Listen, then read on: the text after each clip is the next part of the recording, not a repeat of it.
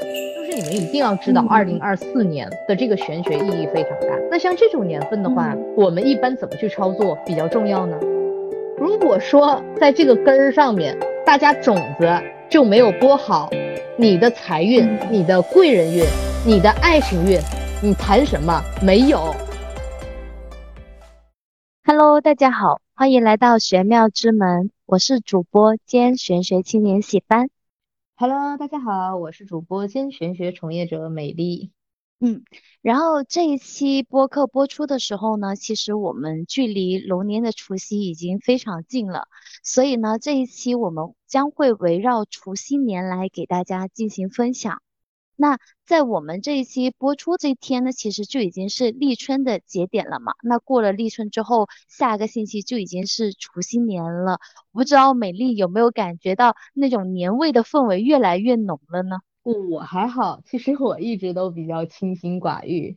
你知道吧？但是今年的这个年，啊啊、我说句实话，的确是跟往年的年它不太一样，它有非常非常大的区别和点。对吧？嗯，而且就就好像像今年今年的过年时间还没到，但是呢，过年这个点其实已经上了很多次热搜了。就因为其实二零二四年它是一个比较特别的年份，因为它是大家都说它是寡春年嘛，或者是寡妇年。我相信大家对这两个词都已经非常的不陌生了。嗯，那我们这一期呢也会围绕着这个点来进行分享。但是在这分享这些点之前呢，问一下美丽，就是关于过年的一些小点、习俗点啊。因为像呃，我身边很多朋友他都是属龙的嘛，包括像我哥、嗯、他也是属龙的。就属龙的人到二四年就是他的本命年，所以最近像我身边他们都都会在准备一些什么红内衣啊、红内裤啊，或者准备一些金子啊之类的这些东西去压年。可以让本命年的人在这个二零二四年有更好的发展，有更多呃怎么说呢进步的可能吧。这种说法它是真的吗？这是是有效的吗？嗯、我这么跟大家讲啊，就是说大家你们就按照你们当地的风俗去操作就可以了。嗯、为什么这么说啊？因为现在各个地区你们的一些风俗习惯，嗯、它其实都是所谓的一方水土养一方人。比如说你们这个地方从小到大的生活环境是多山呢、啊嗯、还是多水啊，对不对？你们这一片区域造就你们的人有一些什么样的特性啊，嗯、对不对？然后呢，包括说你们这个区域去调整你们人的状态、嗯、是以五行当中的什么相关呢？然后可能说是老祖宗嘛，几千年的一个文化传承嘛，他就已经把你们这片区域的这种天人感应，他、嗯、就已经整理出来一套，就是什么啊、呃，这个这一套是什么呢？就是你们所谓的这个风俗。所以说，你看啊，嗯、你们广东那边的风俗和我们东北这边的风俗，它也是不一样的。那你说它这里面具不具备一些玄学上的概念？它肯定是具备的。就是说，你们一定是要按照你们当地的这些风俗，你去操作它就可以了啊。那有的人说，那我听他们有一些其他的方法和方式，适不适用于我拿过来用呢？嗯、我的感觉是你们还是按照你们家当地原始的来，因为这个东西天人感应，一方水土养一方人，就像我说的，北方人他身体里面他的阳阳性的力量稍微来说的话，他会弱一点，因为你们南方那个地方火的力量会强一点。可能大家在过这个年的时候，大家都有一些针对于我们自己去调整的一些东西，就是你们尽量不要去把别人的这个东西给它拿出来啊、呃，拿过来用。但是我跟你们讲，嗯、其实今天呢，就是我我没有特别想跟你去讲，就是关于这些风俗和习俗的问题，因为我觉得很多博主大家都在讲这些东西，你能明白吗？而且每一年好像基本上都是这样的问题。嗯、因为在做这一期就是讲之前，其实我也是有思考过这个问题嘛。今年这个二零二四年、嗯、它真的非常非常的不同，它有两个特别大的点，所以说我是想我能把这两个点告诉大家，那你们的这个二零二四年它的这个变化和你们其他的年份它可能就不一样了。嗯，确实还好我这一期其实准备的关于年俗的内容、嗯、一般，就一般多，没有非常多。嗯那听了美丽刚刚分享的这一个内容，就是我就觉得说，那接下来可能我们也没有太有必要说跟大家去分享很多那些具具体的年俗拿出来去分享，说这个有没有效啊，那个好不好，这个行不行？我觉得可能就这个必要性就没有太强了。我们可以把更多的时间，然后放在我们今年比较特别的一个点上，就是寡春年的这个点上去给大家进行分享。因为其实在我的生活当中哈、就是下半年以来，我感受真的嗯特别深的一个点，就是我身边好多人在结婚呢、包括像那种就是明明年初的时候才才听到说他脱单的消息，然后今年年底他就说我要结婚了，你要不要来参加我的婚礼的这种消息太多了。然后给我的感觉就是大家好像都在赶一个点，赶什么点呢？就是赶在寡春年来之前把婚姻关系给呃敲定，或是把这个婚姻的流程或者是过程，把它这个仪式感给办了。就这个点让我感受特别深，可能也因为是我们广东人他特别忌讳这些东西吧，是不是广东人在玄学上这种做法啊，或者是包括平时生活的坚持点是全国最最强的呀？呃，我回答你几个问题啊。呃，像是我首嗯先第一点，我知道你在做这一期播客之前，你应该是做了准备，因为今年二零二四年对，的确是俗称的寡春年。我一会儿给大家讲什嗯么叫寡春年啊。然后我要说第二个点，嗯就像刚才伟琪你说到，呃，很多人的这嗯个习俗啊，为什么我不跟大家讲？我必须要让大家知道我们的播客是什么。就说我们的嗯播客，我不想给你们去讲很多泛的东西。比如说啊，你看我前两天去看一个台湾的一个啊所谓的风水大师吧，他就讲二零嗯二四年的情况，告诉大家准备一个碗呐、里面放一百六十八个硬币，再放一个水晶，加上水放到你家的北方的位置，然后就说、啊、可以旺你们这一年啊的财运。就很多这种东西，我再一次重申一下啊、每一个人嗯可能你根本用不到这个东西，你就在随便你周围有一把梳子，或者说你身边有一个水杯，它可能都会引起你一个很大的蝴蝶效应。但是呢，嗯它所谓的现在大众的告诉你们哪一个小点你可以实现什么样的一个结果，它如果不适用于你，它有可能就这一个小杯子，它就把你害了，明白吗？我哦通过这个点，我要跟你们说一个东西，你们就明白它的理论了，就是说嗯什么叫降头，你知道吗？嗯，是不是那种就是有点像下咒的那种感觉？不是，我给你们个简单的概念，你们就知道为什么所有市面上告诉你们的这种方法和方式，你们不要乱搞，它不适用于你，它嗯可能就是个降头。我说的这个降头，我再说概念，你就能理解为什么我说了降头师它是什么？嗯降头师它是从皇帝那个时期，蚩尤大战知道吗？蚩尤这个后啊，知代道。传承下来的，他嗯们是医当中的一种。他们是有人说嘛，医玩的厉害，你就是医生救命；医玩的厉害，你就是毒药师害人。这味药我给你，哦我针对你的病症，我嗯能救你的命，但是你现在不需要嗯它。这味药我给你，我就能害他的命。所以说，中国厉害的救命的人是谁？是中医，是道医。他们把这种能量用在了救人上面，害人的是谁？降头师，他用医的方式害人的东西去把你这个点上面不需要更多了，他给你加上去，明白了吧？所以说降头这种东西，哦它无非就是这个东西是毒药，在你身上它不适用于你，多余的，它就叫降头。在我的理解范围是就是这样，像他们说的什么很多那种概念，什么养蛊的呀之类的，几种毒虫在一起，它无非就是治了一个最毒的东西。这个东西对于你的嗯免疫系统各个方面，它的损伤都非常大，还让它的它在你肚子里面去传染之类的，它无非都是破坏了你自身的一个健康健康和阴阳平衡。所以说，不好嗯的风水，不好的这些东西，不适用于你们的这些产品、玄学产品、玄学法器、玄学风水、玄学法事等一系列的相嗯关，它就跟那个有毒的降头是一样的。所以说，你们现在如果说嗯这个年，你们我去给你们讲啊，我给你一个小妙招啊，你去按照这个方法去处理，你就能大吉大利。嗯有可能这一年年初我全把你们毒倒了，没意义，真的。那个哦，东西没确有概实，念。对，然后接下来对，就说第二点，就是像你说的那嗯个划春，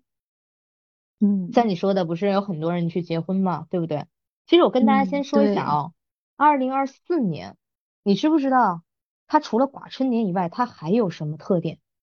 除了寡春年以外，它还有什么特点？二零二四年没有了吧？这这已经是最大的特点了呀。来，我跟你们讲啊，寡春年它是嗯，一个非常小的一个隐喻的点，只不过这个东西让大家一听，哎，很神奇，为什么叫寡寡春？首先从东方嗯，玄学角度来说，阳是天是男，阴是地是女，阴阳，对不对？嗯一讲阴阳，嗯一年四季其实它也是按照阴阳的节律去来的，它不单单只是嗯其他的点。我打个比方，就是说这个春天的这个立春的节气。在我们的概念当中来说，就是少阳，就是这个小男孩儿阳气生发。那在之前的几期，我有给给大家讲过，从冬至开始，阴阳交构，阴逐嗯渐变少，阳逐渐变多。那到达立春的这一天，实际上这个阳就达到了一个小种子了，就说它已经能嗯，够足以生发出来未来的繁盛的景象了，能明白了吧？那夏天的话，就是嗯说这个阳气到达一定的阶段了之后，它就是什么呢？老阳了，这个阳气到达鼎盛。秋天的话，那就是阴气的第一缕，就是少阴来了嘛。冬天就是老阴嗯了嘛。那如果对于嗯人来说的话，它分别代表了什么六亲呢？什么少男少女、老父老母啊？那天地万物的这嗯，个化育与男女交媾生殖其实是类同的，因为我们人在好，天地之间嘛，对不对？所以嗯说，春嗯天正常来说它是阴阳平衡，就好比男女的和谐。那正是生育的季节，比如说春天来啦，动物发芽啊，畜呃食物发芽了，树木发芽了，嗯，然后动物开始发春了，对不对？要进行交配了吗？那如果说对，像在像今年的这种情况，一年当中没有这个立春，就是等同于没有阳气来临了嘛。那之前有我说过好哦，几次，没有阳阳气来临的是什么？孤阴，不好吧？嗯只剩下女的嗯了，不生啊。那对于人来说的话，没有这个阳气，就等同于没有男人来相配，自然而然就是寡妇年了嘛，也就是这个寡年了嘛。所以说，这个寡春年它的由来是在这里，但它仅限于哦，什么呢？它只是在男女层面的一个衍生而已。诶，那我想说，就是像你刚刚提及到的，像它寡春年也好，寡妇年也好，就是它是一个明显的缺阳孤阴的一个状态嘛。那这些嗯。状态对我们人的影响，它是体现在哪些地方呢？你这个问题问的特别好。首先，我跟大家讲，寡春年的由来，它绝对不单嗯单只是男女之间的一个影响。那这一嗯点，我还要给大家卖一个关子，就是说，我现在要跟大家讲，嗯二零二四年它有两个大的特别不同的点，其中是一个这个寡春，还有另外一个点，我必须把另外一个点给你们铺垫好了之后，我才能给你们继续结合现在的点，就是大家你们按照我的逻辑来啊。首先，哦我跟大家说，回答你的问题，如果结结合二零二四年，又结合这个寡春年，它到底对于二四年来说具有什么样的玄学意义，和对于每一个老百姓来说，它到底有什么样的重大价值？首先，第一点，嗯二零二四年，我不知道大家有没有感觉到，因为在二零二四年之前的二十年，它是土运嘛，房地产爆发了嗯，嘛，对不对？那也是东对，方板块儿的啊。然后呢，再往前二十年是对运，少女娱乐，什么 K T V 啊，嗯、这种娱乐场所，那个时候很多吧，婚外情的、婚外恋的，对不对？就是那个时嗯期娱乐玩儿乐，现在要面临着什么呢？二十年的火运，那二零二四年是火运的第一年，这个是老嗯生常谈的话题了，甚至于半年之前，很多有些博主就已经在讲了，什么火运到来之后你们要注意什么，对，火运到是来之的，后要有什么变化。那九这子个离火运，对吧？对，但是我还想告诉大嗯家，太泛了。泛在于什么？嗯你就算是把这个东西给你讲烂，你根儿没有，一切全部都是白费。二零嗯二三年，你们会发现，在二零二三年，尤其下半年开始，一直到二零二四年开始，很多人都已经生活发生了翻天覆地的变化。我比如说他的工作上的变动，感情上的变嗯动，思维上的变动，格局上的变动，你会发现你这个人从内而外的，不管是哪一个方向吧，都会有一个很大的变化。嗯，就感觉我这个人好像跟曾经有一点点不太一样了。往年的话一直都是这样，对，你是我给你形容一下，你看是不是这种感觉？往年是这一年从春天开始一直到年尾，我好像也没啥收获，是不是？哦，对，我看今年二三年不一样了。对，是，哎，真的有，哎，因为像往年的话，我到年底或者过年，我只有一种感觉，就是哎呀，今年怎么过得这么快？我好像什么都没做，或者是我好像我整个人成长没有什么太大的突破性的变化，我怎么就到了新的一年？往年是这种感觉多一点，那今年的话是会觉得说，今年的时间我过得还，我感觉还蛮充沛的，然后包括我自己现在这个维度的自己跟半年前甚至可能一年前的自己比，已经有了很很不一样的感觉。我今年会有这种这种这种状态跟这种 feel。 我告诉你为什么啊，因为这种、嗯、两个大运之间的一个变换，它的力量首先特别的大，不是说是两个大运之间啪嚓一下就变完了、嗯、它变的点是一个交，这个交就是二零二四年。那我告诉你再说一个点，二零二四年、嗯、它是什么？它是寡春年呢。寡春年一方面代表像我刚才讲的男女之间的这个问题，另外一方面春天是什么呀？春天是干什么的呀？春天是播种的季节、嗯、春天是希望的季节。你上幼儿园的时候、嗯、老师就给你唱这个歌了，春天代表着什么？回忆一下是不是、啊啊、等同于二零二四的这个寡春年，我们的种子没有被播种好啊，你想一下是不是这个概念、嗯、等同于说我哪怕因为这个果实成型，它是要阴阳交构成来一个果实和收获，那在一开始的时候、嗯、这个阳的精子就没来，我怎么成这个收获？我怎么让这个胚胎成型呢？所以说无论说是在未来的二十年大运当中来说、嗯、你想要什么火运的，航空航天发达，美学设计发达，国学文化传播发达，火的产业发达，包括什么火运的人好，你根儿都没有，种子都没播好，你好个屁呀、啊、你，那不骗人的吗？胡说八道、哦、所以说为什么我说今天的这期的重点非常非常重要，就在于在这里、嗯、我再给大家说一下二零二四年它的玄学意义是什么，你们就知道这一年你们要怎么过了。来，我告诉你们，来，你知道不知道、嗯、二零二四年如果说是在呃六十甲子当中天干地支，它叫什么年你知道吗？嗯，甲辰年。对，来我给你们剖析一下啊。甲木，嗯，辰土，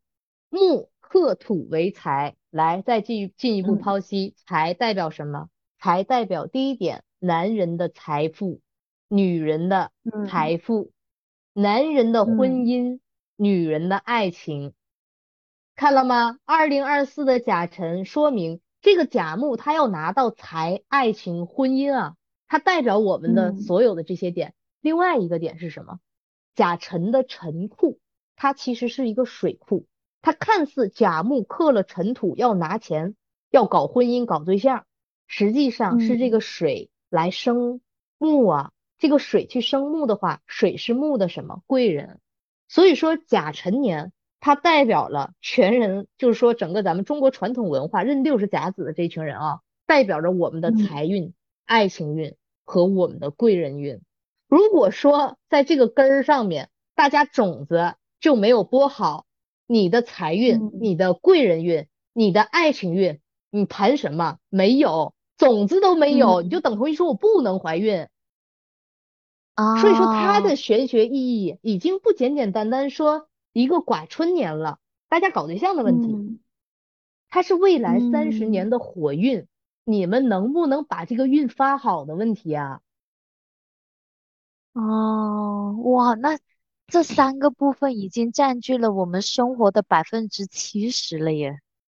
对啊，所以说这一期你知道在讲之前我是没有做没有跟你有任何的这方面的点的，你知道吧？我就是想给大家、嗯嗯、我希望你跟所有的听众大家都是一样的感觉，就是你们一定要知道二零二四年的这个玄学意义非常大、嗯、那像这种年份的话、嗯、我们一般怎么去操作比较重要呢？那嗯肯定不是我告诉嗯你们搞一个什么习俗，不是这样的概念，它是种子的问题。所嗯以说，在这种年份，我们就应该这样。我说一句话可能总结，或者说是我们，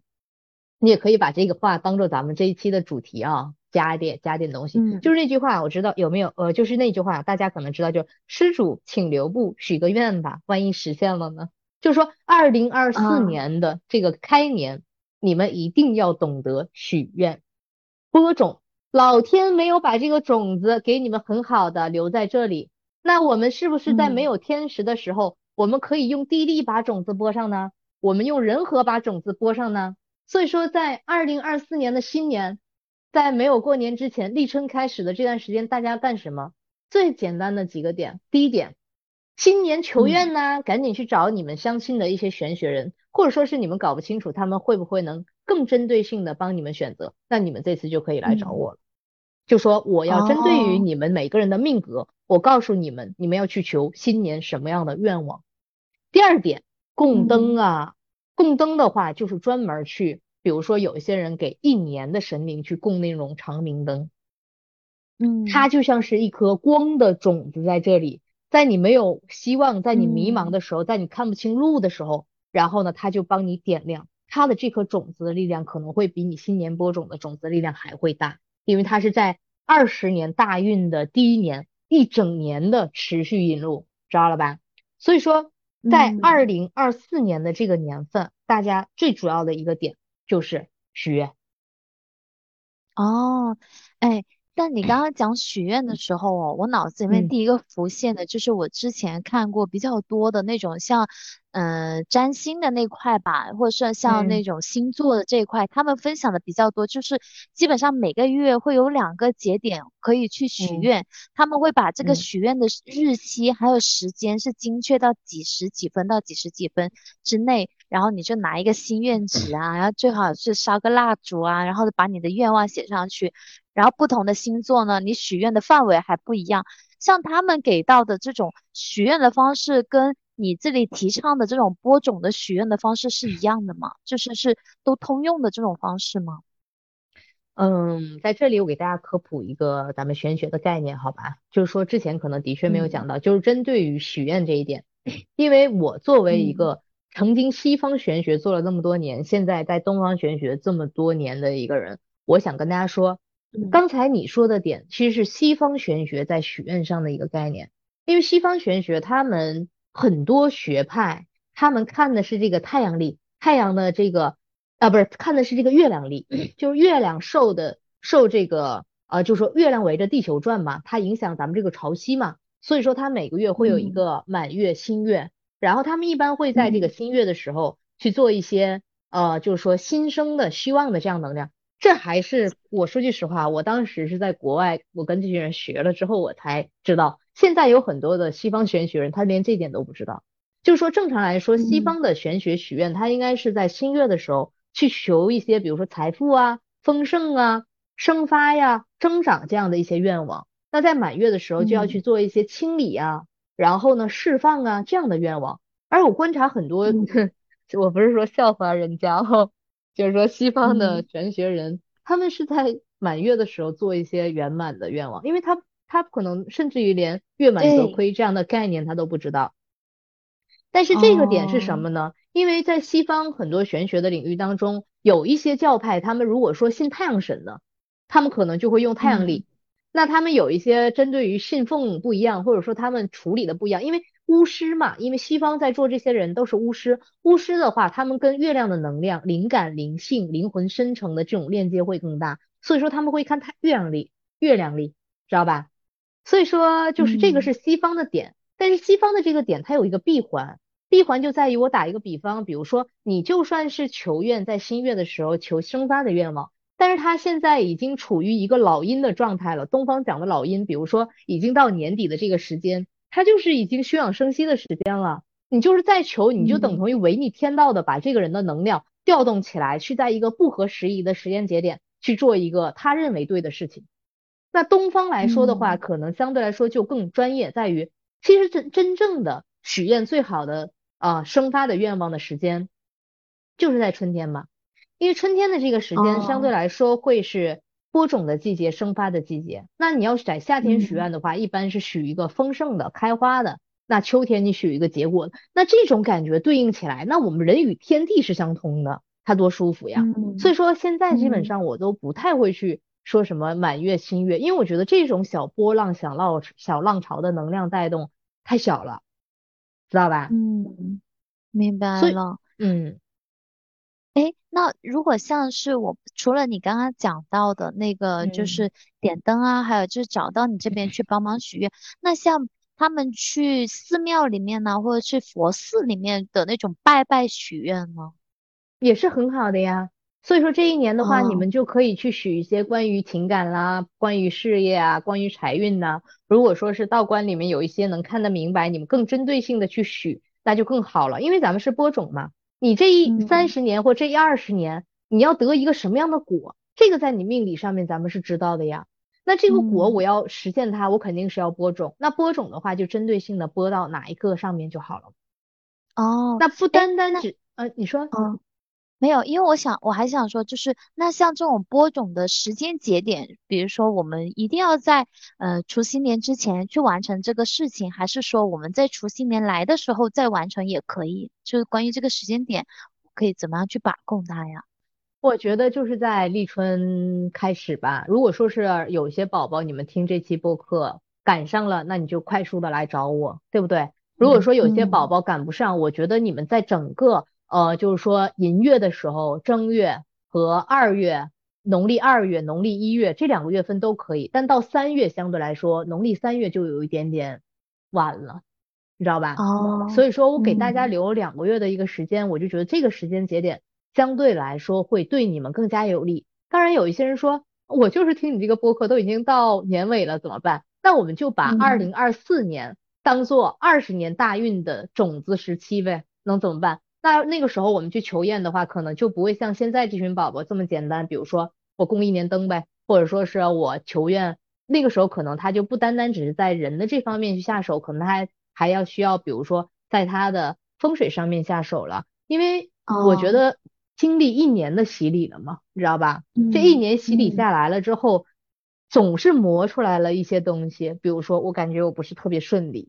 对吧、嗯、或者说是我感觉好像已经有一点点吃力了，这样的感觉嗯，会这样子、嗯、哦，明白了、嗯、懂了、嗯、好，那你刚刚想分享什么呀？忘了天哪，我该不会是被我这个时间的点然后就是捡了芝麻丢了西瓜吧？啊，那倒不会，我是觉得一切都是最好的安排，就是因为主要今天的这个主题围绕就是我希望大家能够在二零二四年的这个年上面大家能够懂得好好的许愿嘛、嗯、然后好好的给自己做一个播种嘛，这样的话在未来的二十年当中、嗯咱们能够好好的收获嘛，对不对？嗯、而且还有另外一个点、嗯、说一下，就是说关于许愿的这个点上面吧，我觉得就是许愿的这个概念、嗯、今天我我有想跟你们分享的其实还很多的啊。嗯，我不知道你们经常会不会关注一些呃网络上的人，比如说什么接好运，然后比如说、哦嗯、接接接什么这样子的，然后各种各样子 的, 的就是很多人会觉得转发这条锦鲤啊什么这种啊，对对对，我今天想借着咱们这次许愿的这个话题，我跟大家讲一下这个点它到底具不具备玄学意义。嗯，你觉得它具备吗？我每次看的时候我觉得它是具备的，所以我我通常都是会是在评论区里面留下接好运或者是接财神感恩财神的这种话语的那一位人。我跟你们讲啊，其实它的玄学意义还是蛮大的。他为什么说人许愿、嗯、人许愿很多人都不明白，我给大家打个比方、嗯、就比如说你们要去做一些类似于财运的许愿，很多人就是觉得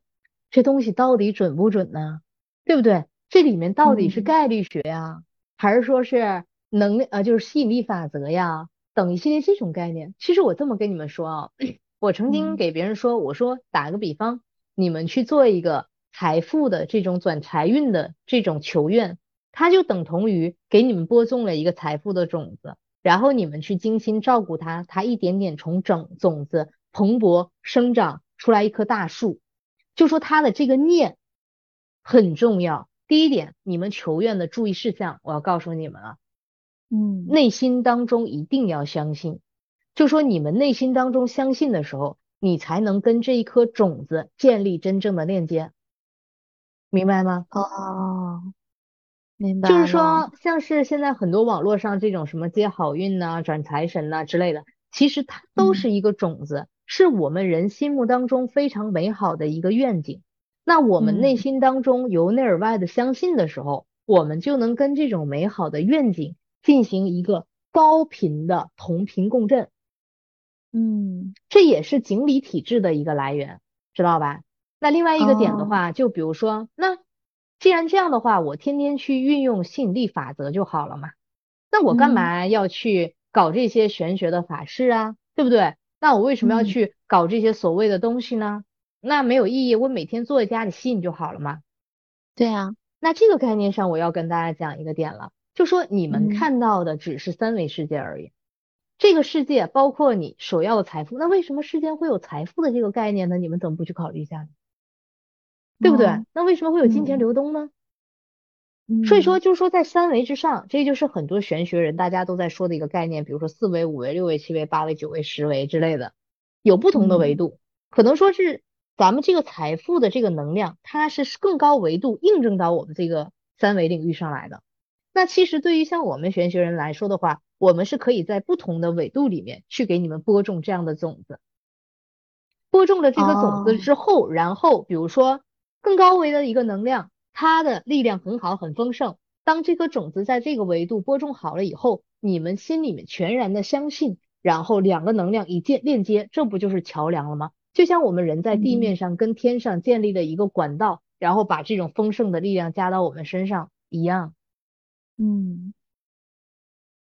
哦，明白了。就是有点像，如果我们自己用我们自己的能量，或是用我们在我们自己已有的认知里面，我们去进行这种呃吸引力法则的链接也好啊，这种能量的播种也好，我们可能最多就只能链接到自己的三维这个维度里面。但是如果我们借助你们的力量的话，我们可以在呃你们所已知的维度更高维，像四维、五维、六维、七维、八维的这种维度里面都撒下种子，然后我们只要诚心的去相信它，然后去跟它产生链接，就会有或收获很好的呃怎么说呢，成果吧，这种维度，对吧？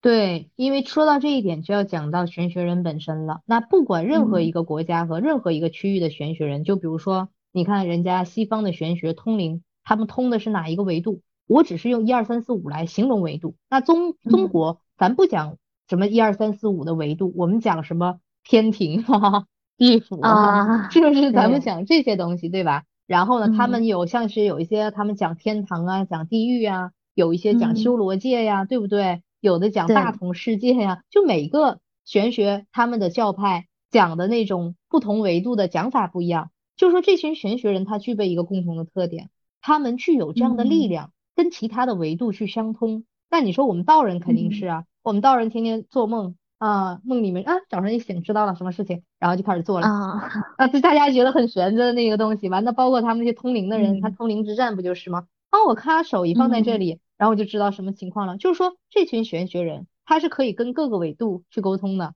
那每一个玄学人有不同的特点、嗯、他们跟不同的玄学维度沟通就不一样，对不对？那像我是什么呢、嗯、我基本上我的维度我是修天道的，我不知道你们知不知道，我不知道之前有没有讲过，就是我会跟那种真正的丰盛的力量会比较强。就是可能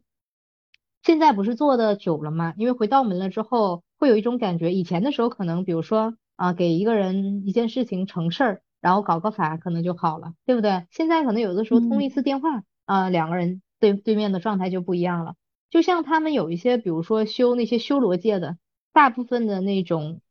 我我不去直接说什么群体了吧，修修罗界的这群人、嗯，他们的播种更像是那种比如说他给你在这个领域播种，实际上不叫播种，他们叫交换，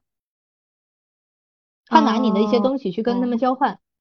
然后像我这种天道当中的人是什么呢？就是说我这边的丰盛是足够大的，只要你能跟我真正的建立连接，我这种丰盛的力量就会源源不断的给你。这种丰盛代表的是什么？代表的是爱与光芒和正义和正念的东西。就说你越跟我一样变正了、mm-hmm. 可能这种能量链接了之后，上天的这个丰盛的力量就给你了。那像修罗修罗界的这一群人，他们的方式是你拿你生命当中你认为宝贵的东西去交换你另外比较宝贵的东西。那像这种情况，他们的实现力度会非常大。我为什么讲实现力度会非常大、嗯、因为它是交换嘛，等价交换。就是很多人不是说嘛、嗯、比如说是不是玄学当中求愿，你别乱求，你可能把你很多东西给给到对方。我就没有想到我会在今天的这一期里面讲到这个概念，原本我是想把单独的哪一期拿出来给大家讲的哦，但今天既然来到这里了、哦、我就给大家分享一下。就是说修罗界的人、嗯、是你需要拿你的东西交换出来，那你只要给他，那你就能拿到。所以说像有一群人他们搞法事、嗯、他们很猛，然后然后呢是因为他们在交换。那另外的轨道当中的众生来说的话，阿飘那道那就连交换都谈不上了，他们就是在抢，就是在掠夺。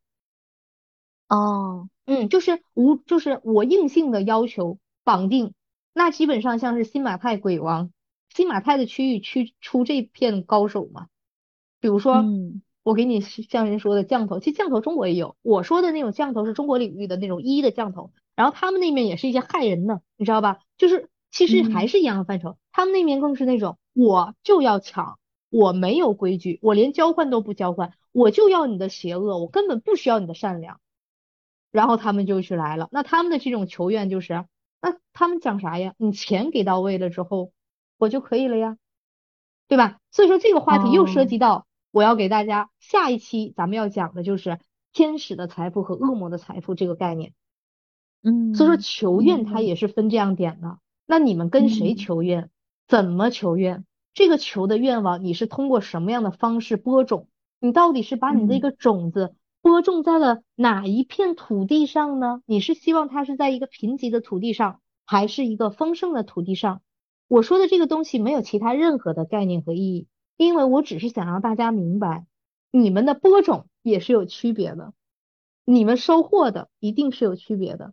当然，如果这个东西跟每个人的所求不一样，你想要的东西是什么，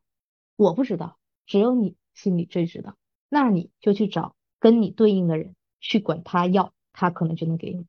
明白了吗？嗯，明白了。哎，那我想说的就是，那像我们这种方式的许愿的话，嗯、会会会涉及到那种交换的问题吗？那肯定不一样了，就看你们跟谁许了嘛。你要如果说是跟那些家里的小鬼头去许，嗯、和你真正你你到观里面去许。这就是我刚才讲的嘛，像是我们天道中人、嗯、我们丰盛，很多时候很多人求愿说美丽我感觉不灵，为啥不灵啊，你心术不正啊、哦、因为你的心跟我想给你的丰盛的东西不一样。所以说世间百态嘛，每一个人去找到属于每一个人的领域去耕耘、嗯、每一个人在每一个心态里面的这种能量去耕耘，他收获想要的结果、嗯、你让一个小孩子去上大学的课程怎么上啊、嗯、你让一个大学生去读幼儿园、嗯、怎么读啊。所以说、嗯、老天爷对所有的人都特别公平，都特别的和善，就说给每一个人都留了后路、嗯、对吧，就说能够让你们找到属于你们自己的一个点、嗯、那你们许的这些愿望跟谁去许、嗯、呃，是什么环境，人家是六道当中的哪一个众生，对不对，到底是用交换的方式让你成了愿、嗯，还是说是给你抢的方式让你成的愿，最终结果如何，那其实是你们自己的缘分呢。嗯，是的。而且这么听下来哈、哦，我我觉得很多时候吧、嗯、你去许愿也好，你去就是你去进行这种播种的行为也好，你、嗯、你许什么样的愿，播什么样的种也同样的重要。因为很多人很有可能他许的那个愿或者是他播的那个种不一定是他自己很适合的，因为这里面存在的一种认知的问题，很有可能你自己认知到的信息跟你自己的能力对你自身的认知它都存在一定的误差，那这个时候你自己去许愿自己去播种，很有可能也没有办法让这个种子很好的生根发芽。所以这个时候也也回到你前面所提倡到的那种，就是还是去找你们这种玄学人来去许愿，就你们可以帮忙在许愿的这个点上有一点点指引啊，这一类的呃内容存在，对吗？当然了，哎呀，不过这个东哦，西没有什么强性的要求或硬性的要求，鱼找鱼，虾找虾，癞蛤蟆找癞蛤蟆。嗯，你癞蛤蟆走癞蛤蟆，这个就有点 让我觉得还是选择也很重要呀。因为我我说句实话，就是说上天有好生之德，所有人都嗯有活路。嗯，所以说大家能够去找到哪一个群体去许愿，这个是大家的机缘性问题。比如说你高到一定嗯时期了之后，你不会找低低端的人去许愿，你低的时候你遇到嗯高人，你还不搭理人家呢，你觉得人家是傻子，你最聪明，真的。所以说许啊，愿的这个概念没有硬性要求，比如说你们一定要去找谁去许愿，随缘分吧。就这个缘分，哦，它就是眼下当前你这个时期，它能够给你提供一些帮助，或者说能给你带来一些你想要的东西的这样的一个人。那你个人成长到达一定嗯，时期了之后，可能那个时候的结果又不一样了。哦，明白了。针对许愿的这个点呢，还有什么想要跟我们分享的呢？其实没有了，很简单。然后我们就直接这一期其实就就这些，我觉得就足够用了。然后呢，紧接着嗯，大家去跟一下我们下一期，就是讲到财神爷嘛，周五迎财神，我给大嗯，家区分一下，就是说天使财富和恶魔财富，它也能够结合到今天的这一期许愿当中，就是说你们能够更好的分辨出来，你们拿财或者说你们做事情到底是一个什么样的心态。那么那个时候你们就能更能知道找专门儿去找针对于你们的玄学人了，能明白吗？就说它所嗯，有里面明的这白。些东西，它全部都是一环扣一环的。嗯，是的，而且哦，说实话，我感觉就是现在你去跟大家分享说，嗯，望桃花、促正缘的这些内容呢，大家对这个点的兴趣点远没有说你如何发财的这个兴趣点会更高一点。对，因为这个衣食住行当中的一切都需要这个财来解决嘛，对不对？嗯。